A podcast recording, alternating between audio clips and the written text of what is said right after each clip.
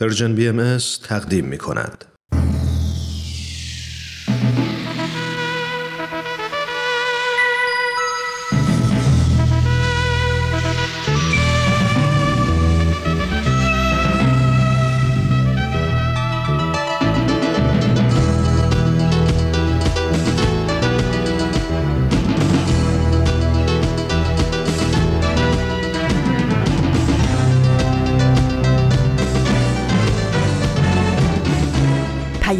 دوست، برنامه‌ای برای تفاهم و پیوند دلها.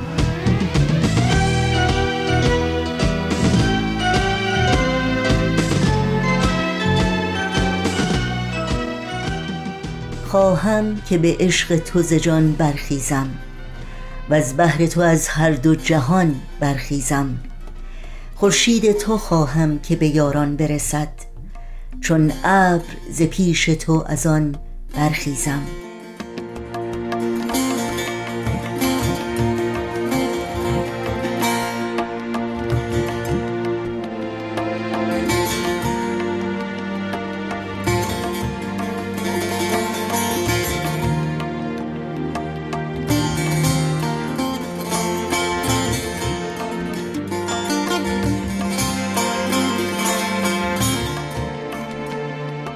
با صمیمانه‌ترین درودها به شما شنوندگان عزیز رادیو پیام دوست.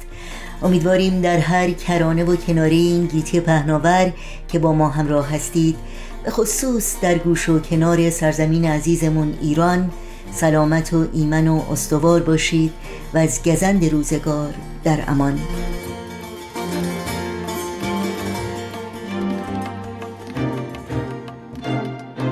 دوشنبه 9 آبان ماه از پاییز 1401 خورشیدی برابر با 31 اکتبر 2022 میلادی رو درگاه شمار ورق میزنیم.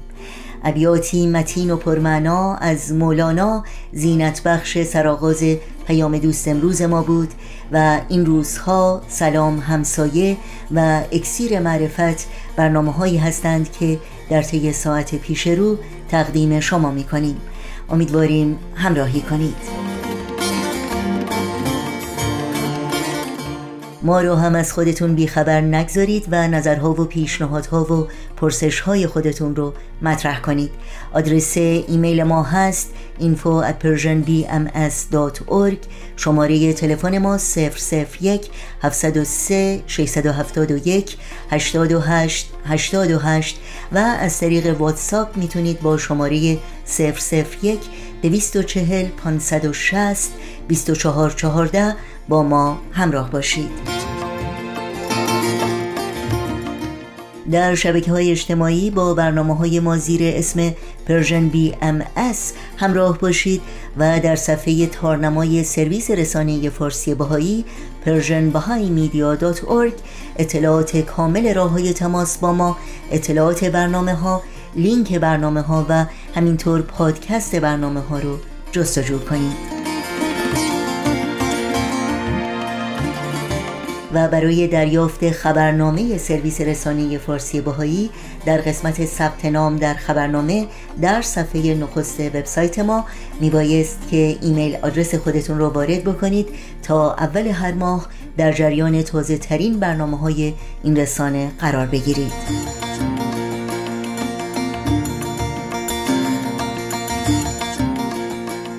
نوشین هستم و همراه با همکارانم میزبان پیام دوست امروز از شما دعوت میکنیم در طی ساعت پیش رو با برنامه‌های این دوشنبه ما همراه باشید.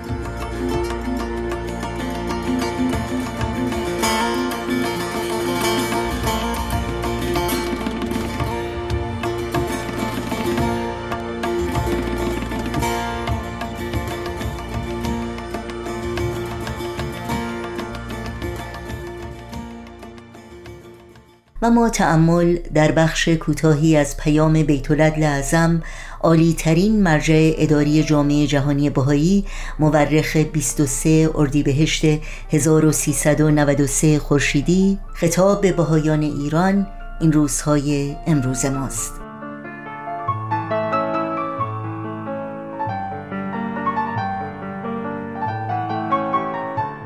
نظری بر اوضاع جهان بیفکنید. ابر تیره قساوت و بیرحمی، تعصب و سرکوبگری عالم را فرا گرفته و دیده ها را تار و قلوب را پرملال ساخته است. ولی در این حال در همه جا و در کشور خود شما نیز نفوس بیشماری هستند که تمسکشان به اصول سازنده، به محبت و اخوت، به انصاف و عدالت و به جهانبینی و بشردوستی چنان قویم و پایدار است که حاضرند به خاطر پیشرفت جامعه و سعادت دیگران و برای ساختن آینده‌ای درخشان از منافع شخصی خود بگذرند. این نفوس با این گونه فداکاری‌ها تحسین همگان را برمی‌انگیزند و به تدریج با آرامشی خاص ولی با نتایجی غیر قابل انکار موجب تنویر افکار می‌گردند و جو لازم را برای تحقق اصل وحدت در کثرت می‌آفرینند.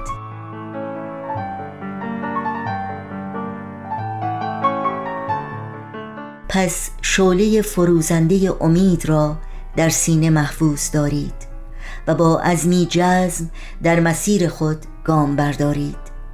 ظلم و ستم که در ظلمت کذب و نادرستی نشو و نما می کند، البته از تابش نور صداقت و محبت گریزان است، زیرا که این تابش مالاً تاریکی تعصبات را بزداید و راه عدالت و مساوات را روشن نماید.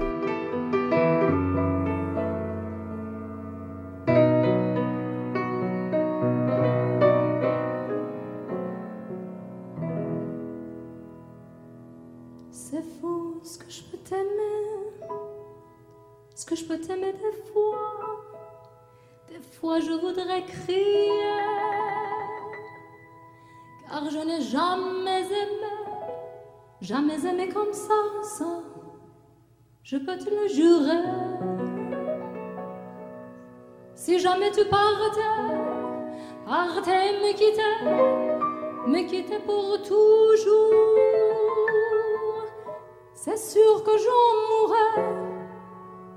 mourrais d'amour, mon amour, mon amour. Har kujou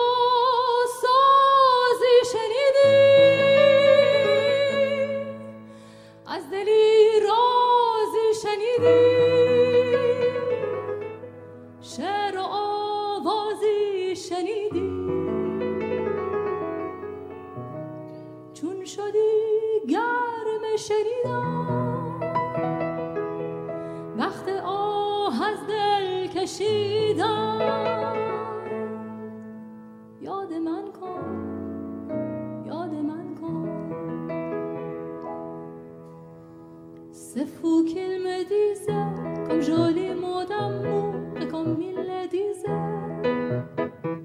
Mais il ne s'est pas tué car malgré son amour, c'est lui qui m'a quitté. Har koja rafti pas az man, mahveli shod ast u roshan, yad man kon, yad man kon.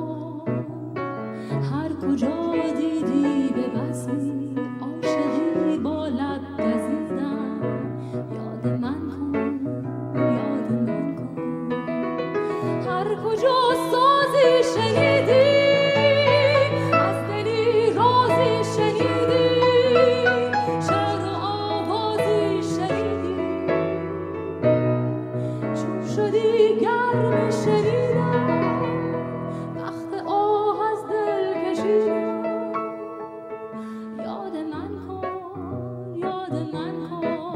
Ocean,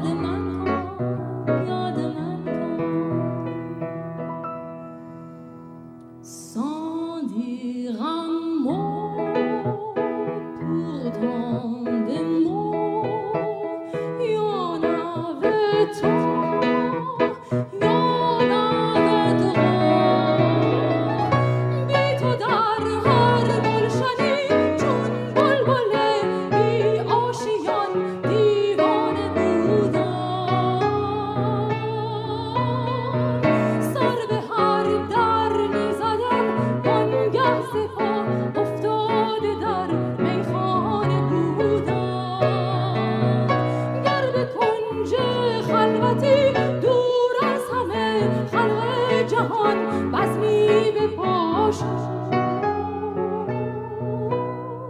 شنوندگان عزیز، با رادیو پیام دوست همراهی می‌کنید و برنامه این ساعت ما بخش توضیحی است از مجموعه سلام همسایه که با هم میشنویم. سلام سلام همسایه، سلام سلام سلام سلام همسایه، سلام همسایه، سلام همسایه، کاری از امیر یزدانی.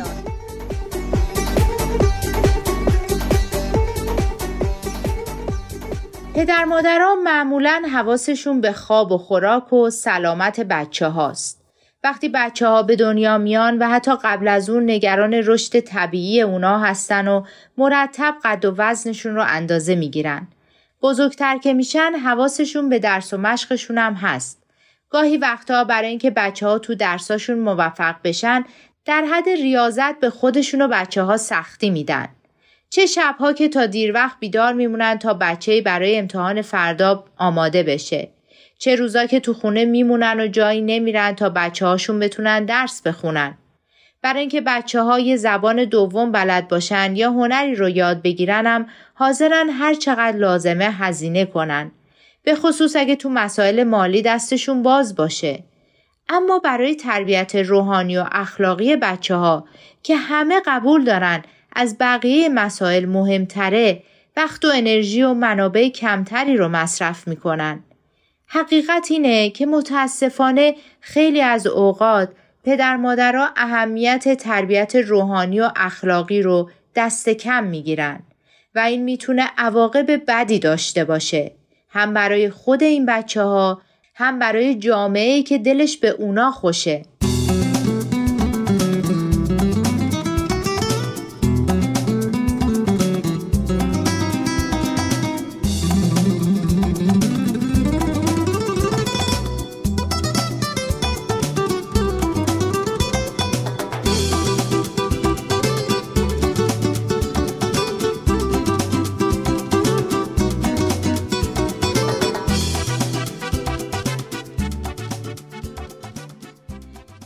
اشکان جان، به نظر جمع دیشب چطور بود؟ به نظر من که عالی، بهتر از این نمیشد. درسته که تعدادمون کم بود، اما عوضش مشورت‌های خوبی شد. این فکر که پریا بیاد و اون مناجاتی رو که بهش داده بودین بخونم خیلی خوب بود. به نظرم اصلاً فضا عوض شد. راستش قبلش ترس ورم داشته بود که الان چی میشه. ترس؟ ترس از چی؟ خودتون که بودین. یکی به اون یکی غر میزد که دیوار ما نم داده تقصیر شماست. اون یکی میگفت پمپ آب شما هر وقت کار میکنه خونه ما رو میلرزونه. اون یکی میگفت بچه فلانی چقدر جیغ میزنه. گفتم الانه که دعواشون بشه. راست میگی. راستش منم یه خورده نگران بودم که این بحثا همطور ادامه پیدا کنه و به نتیجه‌ای هم نرسیم.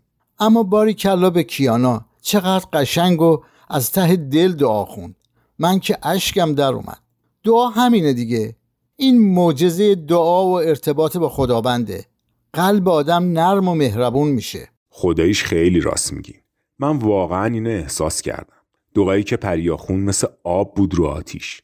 راستی این فکر استفاده از پارکینگ خونه پویایینا برای بازی بچه‌ها چقدر فکر خوبی بود. البته فداکاری هم میخواست. خیلی خوشم اومد از این کار آقای شیرانی. البته اون صحبت شما هم خیلی خوب بود که میز و صندلی‌های تاشو بذاریم که بچه‌ها بتونن کتاب بخونن و نقاشی کنن. آره، اگه می‌خواستن با همین سر و صدایی که تو کوچه میکنن تو خونه آقای شیرانی اینا هم بازی کنن که فکر نکنن این پروژه 2 هفته هم دوام می‌آورد. فکر کردم نقاشی و کتاب و اسم و فامیل بازی سر و صداش از فوتبال کمتره. البته امیدوارم. آقای انوری رو بگین که حاضر شد میز ناهارخوری قدیمیشون رو بده تا برای بچه ها بذاریم تو پارکینگ آقای شیرانی. آره، میزشون رو دیدم، خیلی به درد بچه ها میخورد. برای خودشون هم خوبه، جاشون باز میشه. خدا کنه تو پارکینگ آقای شیرانی اینا جا بشه. پارکینگشون جا داره، نگران نباش. ببخشید یادم رفت برم چایی بیارم. خدا کنه نجوشیده باشه. جوشیده‌ش هم قبوله، من میخورم دستم درد نکنه.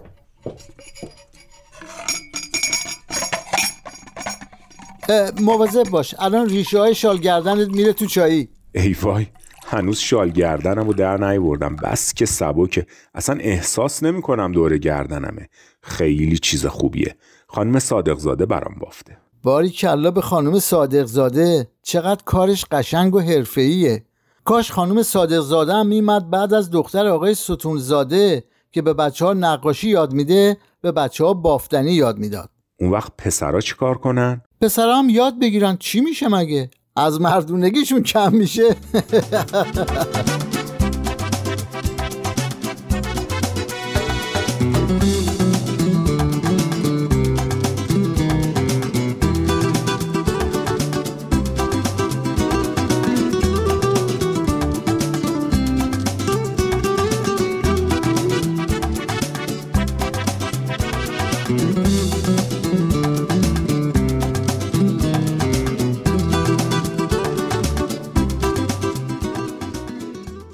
لازمه که بچه ها از همون سنین پایین به خداوند به عنوان منبع خیر و نیکی در عالم عشق ببرزن و باهاش ارتباط برقرار کنن.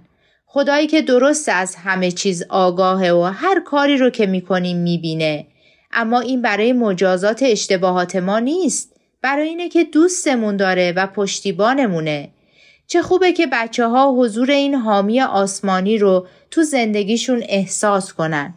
کمک به بچه ها در برقرار کردن این ارتباط بهترین کاریه که یه پدر و مادر و یا یه مربی دلسوز میتونه برای بچه انجام بده. این کار مثل روشن کردن یه شمع ابدیه تو قلب بچه ها. شمعی که برای همیشه قلبشون رو نورانی و گرم و امیدوار نگه میداره. علاوه بر اون چه خوبه که بچه ها جملاتی رو از کتب آسمانی از حفظ داشته باشن که در اون لحظه های مهم زندگی در گرفتن تصمیم های درست اخلاقی کمکشون کنه. جملاتی مثل مقام انسان بزرگ است اگر به حق و راستی تمسک نماید، یا اساس سیئات جهالت و نادانی است، و یا حیات انسان عزیز است، انسان باید این حیات عزیز را صرف امری عظیم نماید، و خیلی جملات پرمفهوم دیگه که مثل ستاره های راهنما میمونن تو سفر زندگی.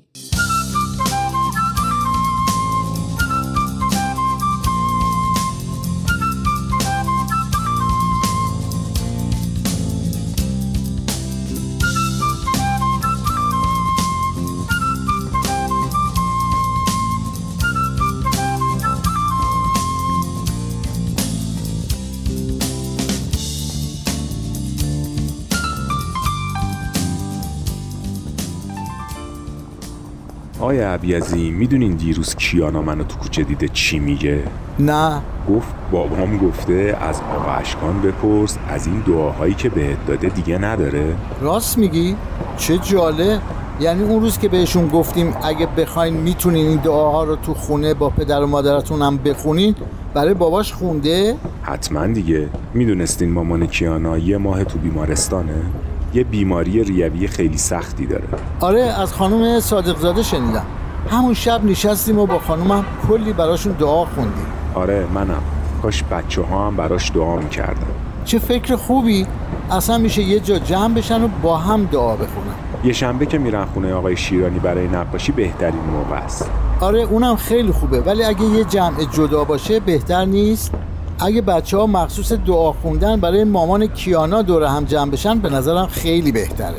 نمیدونم، شاید اشتباه میکنم، اما به نظرم اینطوری کیانا محبت دوستاش رو بیشتر احساس میکنه. آره، حالا که فکر میکنم میبینم دعای تو کلاس نقاشی مثل این دعاهای زورزورکی زمان مدرسه ما میشه که هیچ کس نمیدونست داره به چی میگه. آمین. حالا میمونه که کجا جمعشون کنه. چرا نرن خونه خود کیانا اینا؟ من میتونم از بابای کیانا اجازه بگیرم. عالیه، منم یکی دوتا مناجات دارم. اگه بخوای مینویسم برات میارم که به بابای کیانا بدی. پس برای بچه ها هم چند تا مناجات بنویسین که وقتی جمع میشن بتونن برای مامان کیانا بخونن. اون دفعه خیلی عالی بود که درشت و با اعراب نوشته بودین و معنی کلمات سختش هم زیرش بود. خیلی بدم میاد که آدما همینطور یه چیزایی رو بخونن که خدای خودشون هم معنیشو نمیفهمن.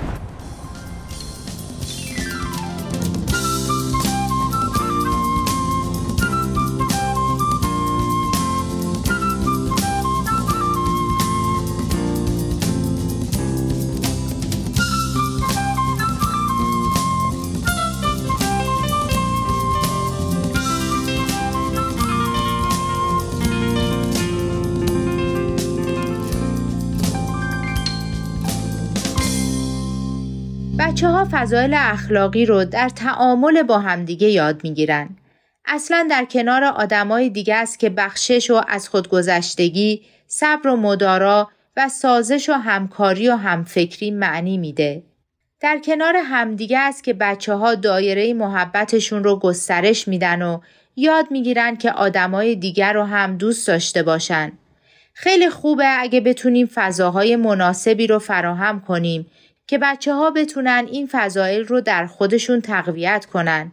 این فضاها تصادفی ایجاد نمیشن. حقیقت اینه که خیلی جاها هم فراهم نیستن.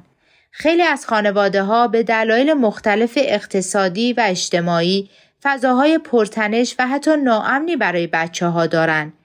کتک خوردن بچه‌ها تا همین چند دهه پیش یه چیز خیلی عادی بود تو کشور ما.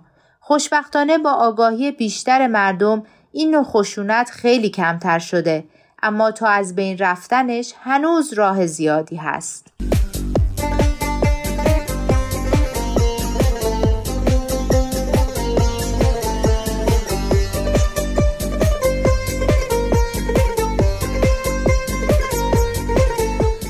با برنامه این هفته سلام همسایه از رادیو پیام دوست همراه بودید.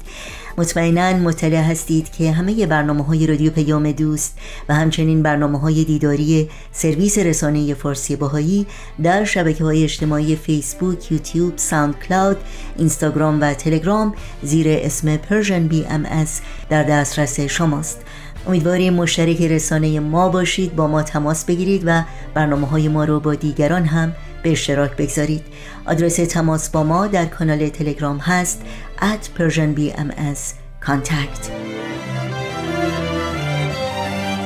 ضمناً یادآوری کنم که همه برنامه‌های دیداری سرویس رسانه فارسی باهائی که در مورد حضرت عبدالبها و به مناسبت 100مین سال درگذشت ایشان تهیه شده در صفحه ویژه‌ای در اینستاگرام با عنوان persianbms.abdulbaha در دسترس شماست. امیدواریم از این برنامه‌ها نهایت استفاده رو بکنید و این سفر رو به دوستان خودتون هم معرفی کنید.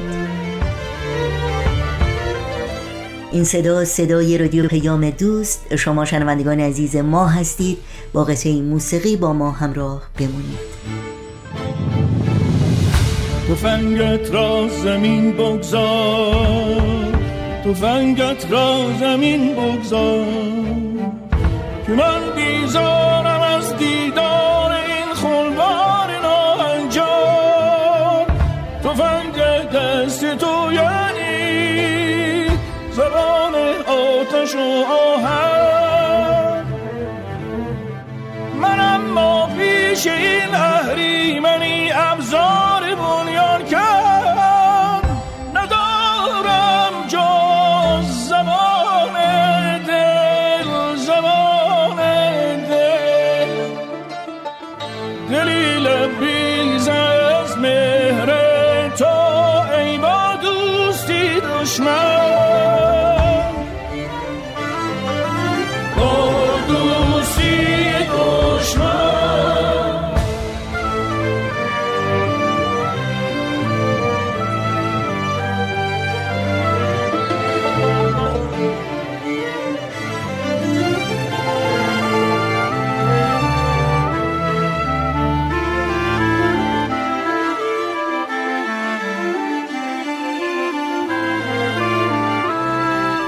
در این بخش از پیام دوست این دوشنبه با برنامه اکسیر معرفت همراه خواهیم شد. اکسیر معرفت.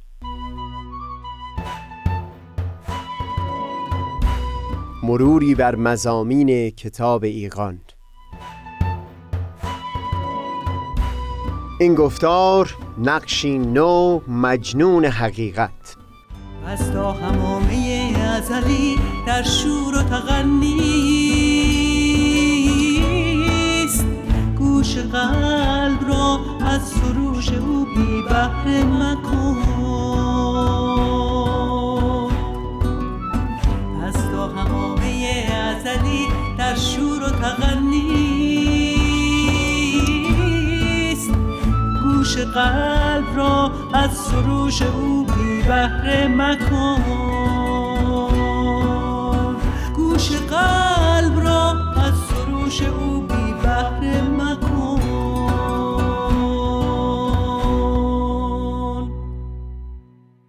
دوستان، سهیل کمالی هستم. در گفتار قبلی از جمله سخنی به میون اومد هم درباره معرفت و هوشیاری بدیعی در خصوص وحدت ادیان در کتاب ایقان و هم درباره کوشش صاحب کتاب ایقان که نحوه مواجهه کاملا متفاوتی با کتاب‌های مقدس ادیان رو بر اساس همون معرفت در ژرفای جان مخاطب پدید بیاره.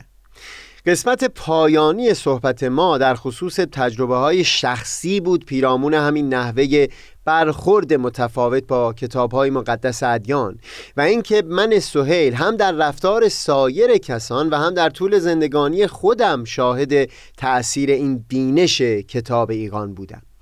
نمونه ای رو در گفتار قبل نقل کردم، اما نقل نمونه دیگه‌ای هم خالی از لطف نیست. حدود 3 سال پیش، قبل از اینکه شیوع ویروس کرونا و هم 1-2 رویداد تلخ سبب بشه نشست‌ها به حالت تعلیق در بیاد، ما جمعه شب‌ها جمعی داشتیم که به همراه 20 و چند نفر از دوستان کتاب ایقان رو مطالعه می‌کردیم و هم 1 ساعتی در آخر همون جمع به گفتگوی آزاد می‌گذشت. یکی از این شبها شخصی از دوستان ایرانی که عضوی از جمع ما نبود خبردار شد از همچو جمعی و از ما دعوت کرد که اون نشست رو در منزل او داشته باشیم.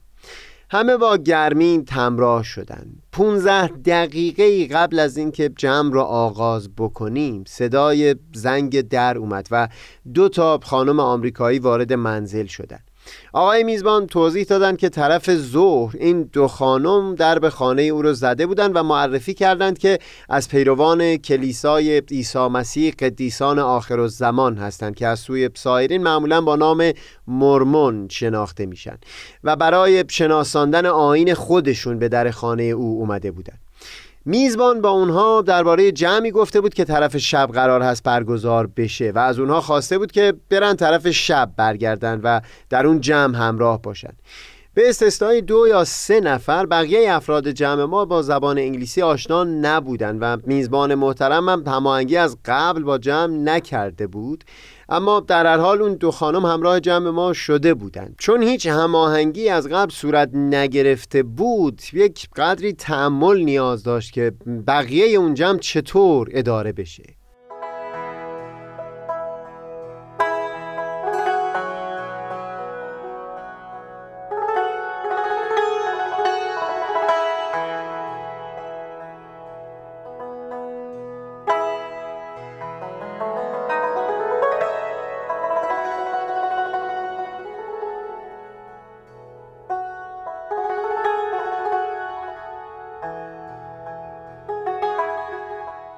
من یک قدری نیاز به تأمل داشتم، منتها اولین قدم شفاف بود. طبق روال معمول از یکی از افراد خواستم برای شروع جمع مناجاتی تلاوت بکنه و هم از اون 2 خانم خواستم که از متون مقدس آیین خودشون مناجاتی رو تلاوت بکنه.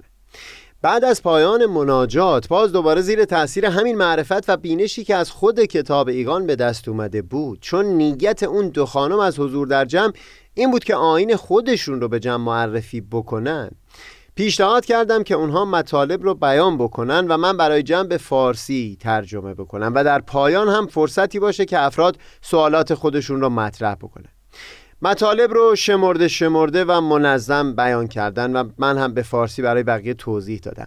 بعد که نوبت به پرسش و پاسخ رسید، خطاب به جمع درباره بینش کتاب ایقان بیان کردم و گفتم وقتی سوال می کنید و حقیقت، منظور و مقصود، بایستی کشف حقیقت و فهم مطلبی باشه برای خودتون، نه اینکه بخواید اون فرد رو در بن‌بست قرار بدید. قصد شما امشب در مواجهه با این 2 فرد به حقیقت بایستی این باشه که دانش و آگاهی خودتون رو نسبت به این آیین و متون اون عمیق تر بکنید. اون گونه ای سوال بکنید که به حقیقت تصور میکنید شخصی اگر میخواست با دیدگاه آیین بهایی آشنا بشه بایستی اون گونه سوال میپرسید. بیانات اون خانم ها که تمام شد و پرسش ها رو هم که پاسخ گفتن، با روی خوش و دل خرم از جمع ما جدا شدند و باز فرصتی فراهم شد تا با جمع دوستان حاضر درباره همین معرفت و بینش کتاب ایقان صحبتی بشه، نحوه مواجهه با ادیان مختلف و با متون ادیان مختلف. این رو بارها و بارها تأکید کردم که در اون برخورد به هیچ وجه من الوجوه شائبه و آلودگی تظاهر نیست. از اثر این هوشیاری و معرفت خالصانه و در صمیم وجود دیدگاه فرد بایستی همون باشه که در دل متون سایر ادیان حقایقی هست و بایستی کوشید تا این گوهرها بیرون کشیده بشن. تصور بکنید چه صلح و صفایی پدید میاد اگر پیروان ادیان مختلف از صمیم وجود و بر اساس همین معرفت عمیق در کتاب ایقان در برخوردها با هم دیگه مواجه می شدن.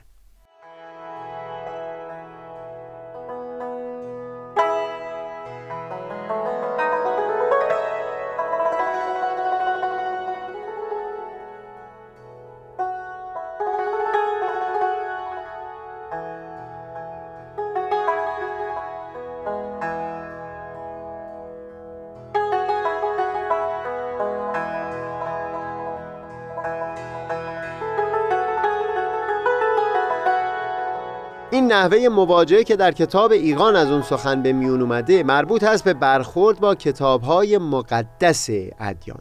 منتها شبیه همین برخورد رو در سطح نازلتری میشه درباره سخنان سایرین هم لحاظ کرد.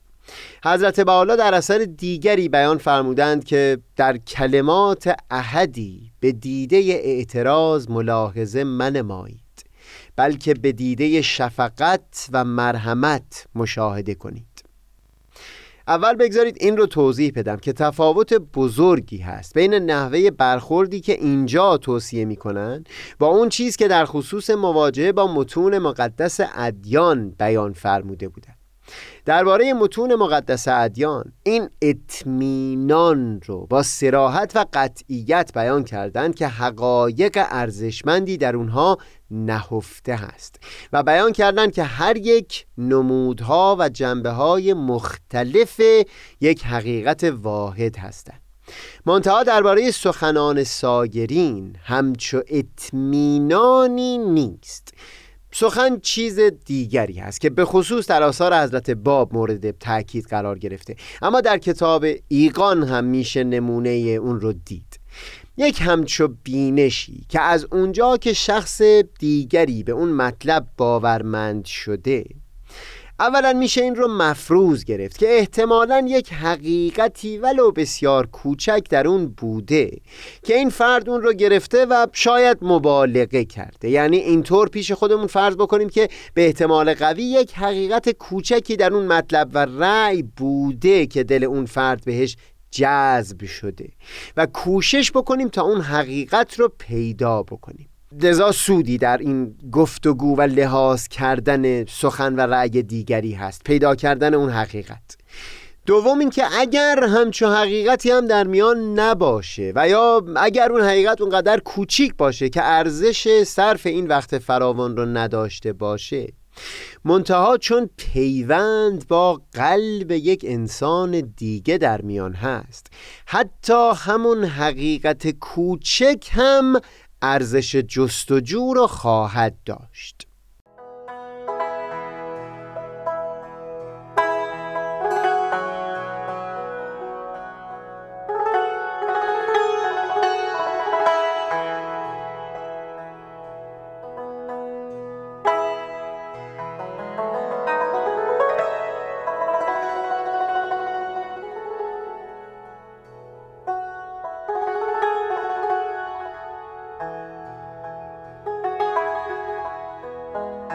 در واقع توصیه حضرت بهاءالله در این بیان که می‌فرمایند در کلمات احدی به دیده اعتراض ملاحظه منمایید، بلکه به دیده شفقت و مرحمت مشاهده کنید، همین هست که تا اونجا که امکان داره بکوشیم اون حقیقتی که ممکن هست در سخن اون فرد نهفته باشه رو پیدا بکنیم. به خصوص چون فهم شدن یک انسان و پیوند با دل دیگری در میان هست.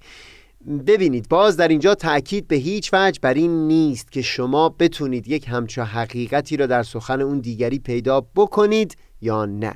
شاید نهایت دقت رو به خرج بدید و موفق نشید. منتها بیان حضرت بهاءالله باز دوباره نحوه برخورد ما با سخنان دیگران هست. پدید آوردن یک همچون منش و همچون طبعی در وجود خودمون که کوشش بکنیم اون حقیقتی که سبب شده اون فرد به فلان رأی و نظر باورمند بشه رو پیدا بکنیم.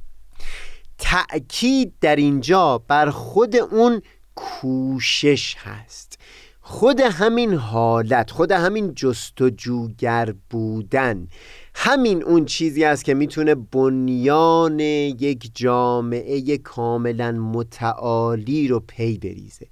بحث به هیچ وجه پیدا کردن یا نکردن اون حقیقت نیست. بحث اینه که فرد همیشه در مواجهه و برخورد با دیگران و هنگام شنیدن یا خواندن سخن دیگری این طبع جستجوگر حقیقت بودن رو در خودش پرورده باشه. بگذارید اینجا این رو هم بیان بکنم که هرچند تعالیم محوری آیین بهایی بسیار بیشتر از 12 هست، منتها در بسیاری متون اساسی ترین این تعالیم رو ذیل 12 عنوان چکیده کردن. یکی از این تعالیم اصل وحدت نوع انسان یا همون وحدت عالم انسانی است و فرض بر این هست که بقیه این تعالیم هم به طور مستقیم مسیر رو برای تحقق وحدت عالم انسانی هموار بکنن. اولین تعلیم از این 12 تعلیم اصل جستجوی آزاد برای حقیقت یا تحری حقیقت بوده و دومین مبین آثار حضرت بهاءالله، حضرت شوقی، در جای توضیحی بیان می‌کنند که نشون میده مقصود از این اصل پدید آوردن همین حالتی است که در اینجا توضیح داده شد. با یک همچو برداشتی از اصل تحری حقیقت میشه پذیرفت که شالوده و بن بسیاری تغییرات اساسی در جهان کنونی پدید آوردن همین طبع در آدمی هست. همچون منشی اگر پدید بیاد در مواجهه و برخورد هر فرد با سخنان سایر انسانها، اونگاه ما شاهد یک سطح بسیار والایی از گفتگو و دیالوگ میان افراد و به تبع اون جامعه های گوناگون می بودیم و وضع عالم بسیار متفاوت از درماندگی می بود که امروز به اون دچار شده.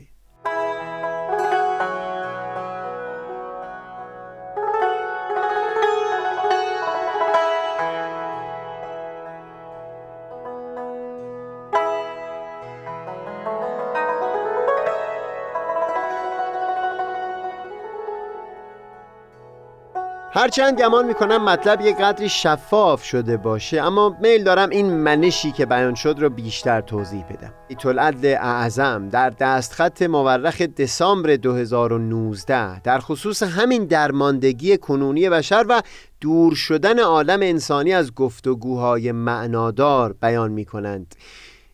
یکی از نشانه‌های آشکار بیماری روز به روز وخیم‌تر اجتماع، تنزل مداوم گفتمان‌های عمومی به بغض و عناد روزافزون است که نمایانگر جبهه‌گیری‌های تفرقه‌ساز در نقطه نظرهاست. از جمله خصوصیات رایج چنین گفتمان‌های امروزی انحطاط سریع اختلافات سیاسی به توهین و استهزاء است. من در 1-2 کتاب این سخن رو به نقل از سقراط شنیدم که انسان با 2 گوش و تنها با 1 زبان آفریده شده. مقصود سقراط مشخصاً تأکید بر هنر شنیدن و گوش سپردن بود. کتاب‌های بسیاری در این باره نوشته شده و همه تأکید بر همین دارند که به خصوص نسل کنونی بشر در هنر شنیدن بسیار ناتوان شدیم. هنگام مکالمه با دیگری فقط انتظار میکشیم سخن او به پایان برسه تا نکته‌ای که به نظر خودمون رسیده رو بیان بکنیم. یعنی زمانی که اون دیگری مشغول صحبت هست ما گوش نمیدیم، بلکه به چیزی که میخوایم بیان بکنیم داریم فکر میکنیم. یک همچه حالتی رو مقایسه بکنید با اون منشی و حالتی که حضرت بهاءالله در همین بیانی که نقل کردیم به هم چند جایی از کتاب ایقان سعی دارن در دل مخاطب پدید بیارند. در رساله هفت وادی داستان پرمغزی رو از منطق الطیر عطار نقل می کنن. بگذارید از زبان خود حضرت بهاءالله بشنوید. طلب را باید از مجنون عشق اندازه گرفت. حکایت کنند که روزی مجنون را دیدند خاک می‌بیخت و اشک می‌ریخت.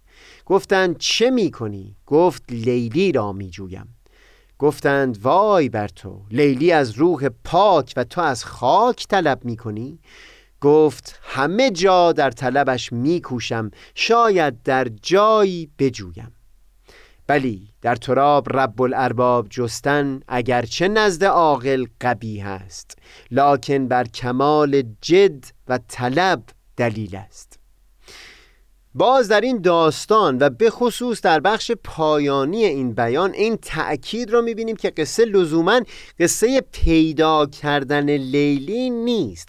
قصه اون شدت طلب، اون شوق برای پیدا کردن لیلی هست که سبب میشه جویای حقیقت حتی در خاک هم به جستجوی اون بپردازه. اگر یک همچو جنسی از اشتیاق در جان ما پدید بیاد نسبت به فهم حقیقتی که در سخن و آرا و نظرات دیگران هست، عالم انسانی بی تردید وارد مرحله والاتری از درجات رشد و ترقی خودش خواهد شد.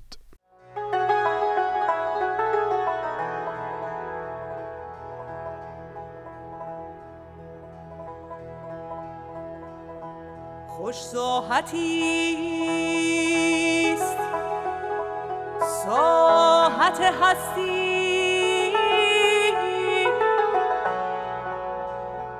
اگر اندر آیی و نیکو بساطی است بساط باقی،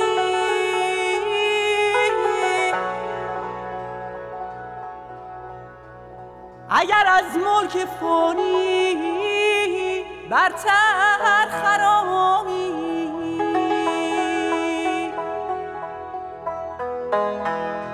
و ملیح هست نشاط مستی، اگر ساغر معانی از ید غلام الهی شامی، اگر به این مراتب فائز شوی از نیستی و فنا و مهنت و خطا فارغ گردی.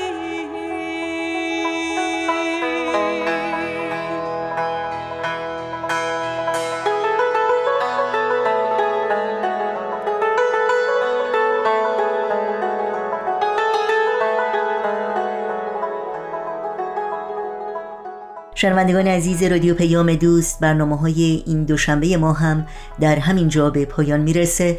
همراه با تمامی همکارانم در بخش تولید برنامه‌های امروز از توجه و همراهی شما سپاسگزاریم و همگی شما رو به خدا میسپاریم. تا روزی دیگر و برنامه‌ای دیگر، پاینده و پیروز باشید.